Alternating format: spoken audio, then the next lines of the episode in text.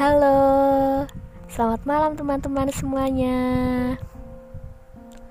Apa kabar nih? Semoga selalu dalam keadaan baik-baik saja ya.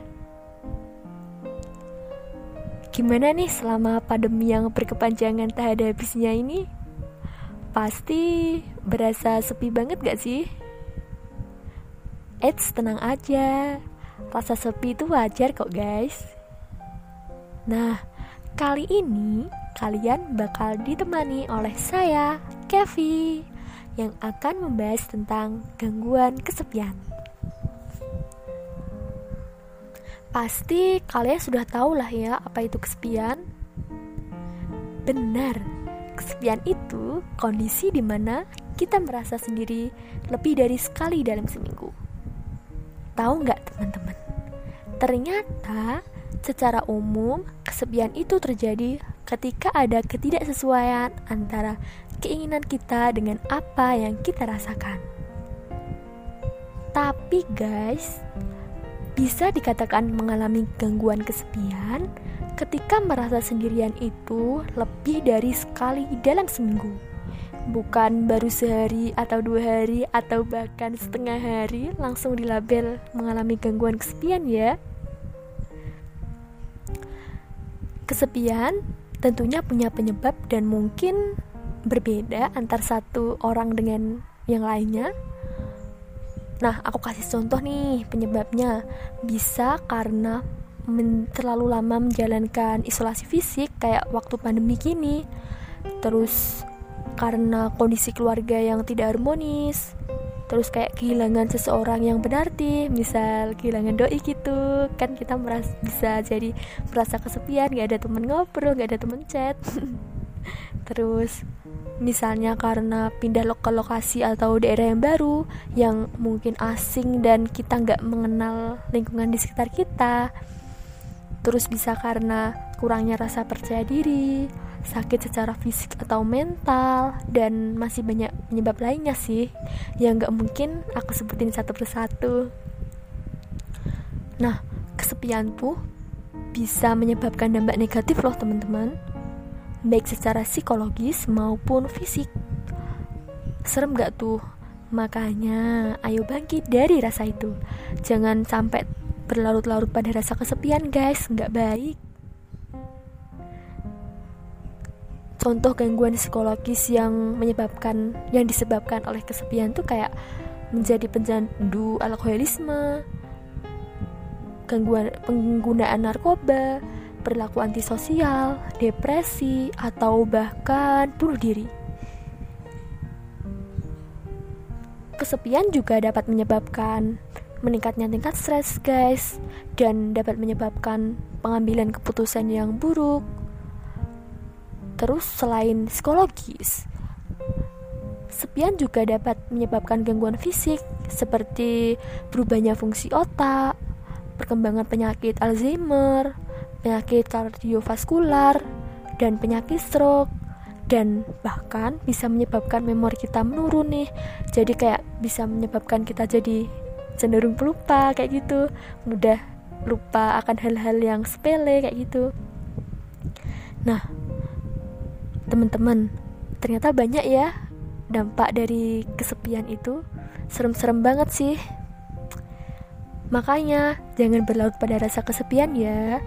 Apalagi pas pandemi kayak gini yang kita nggak bisa keluar rumah dan bertemu dengan teman-teman dengan bebas kayak sebelum pandemi.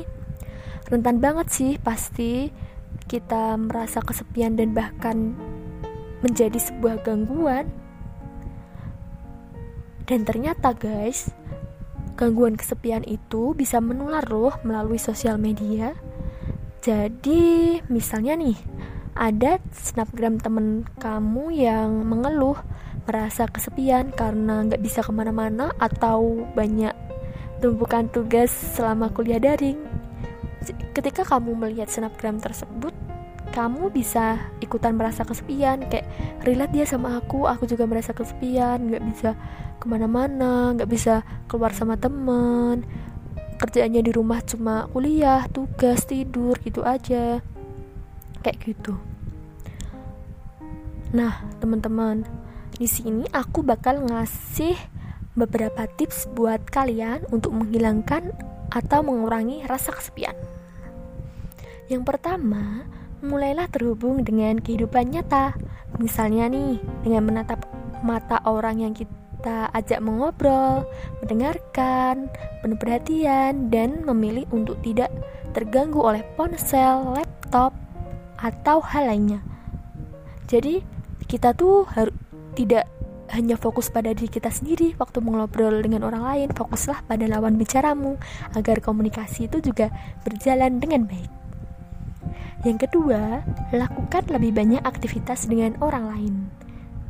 Memulai membangun interaksi sosial secara tatap muka akan cenderung meningkatkan suasana hati dan mengurangi depresi, guys, dan mengurangi kesepian tentunya. Jadi perbanyak relasi dengan teman-teman kalian, orang-orang di sekitar kalian. Nah, yang ketiga, ikut dalam berbagai kegiatan positif seperti volunteer, organisasi, kepanitiaan, atau kegiatan sosial lain. Insya Allah, perlahan rasa kesepian itu akan berkurang, guys. Dan yang terakhir, perlakukan dirimu dengan baik. Cobalah berbicara pada diri sendiri dengan cara yang sportif dan positif. Kayak kasih perhatian pada dirimu, ajak dirimu jalan-jalan, ajak dirimu mengobrol, ajak dirimu mengevaluasi setiap apa pun yang terjadi, terima segala kekurangan dan apa kekurangan yang mungkin terjadi pada hari itu, evaluasi agar ke depannya lebih baik. Intinya dirimu tuh perlu dicintai guys perlu dicintai dan disayangi siapa lagi kalau nggak kita yang mencintai diri kita nah sebenarnya kesepian itu bisa diatasi dengan cara yang berbeda-beda untuk setiap orang guys. Jadi mungkin antara satu orang dan lain punya cara tersendiri untuk mengurangi kesepian itu. Misalnya nih di kala pandemi ini bisa mengurangi kesepian dengan membaca buku mengajak teman-teman kalian video call, mengajak teman kalian telepon, ngobrol, atau nonton YouTube, atau nonton drama, atau mencari hiburan-hiburan lain yang bakal mendistrek dari rasa kesepian itu, kayak gitu. Namun, jika sudah mengganggu kehidupan sehari-hari, alangkah lebih baik segera dikonsultasikan ke psikolog atau psikiater ya guys. Jangan jangan takut untuk ke profesional karena nggak cuma orang gila yang harus yang ke sekolah atau ke psikiater itu nah mungkin sesi kali ini cukup segini dulu ya guys. Sekali lagi jangan berlarut pada rasa kesepian. Sampai jumpa pada next episode yang pastinya akan membahas topik-topik yang lebih menarik. Bye. Selamat malam teman-teman, selamat istirahat.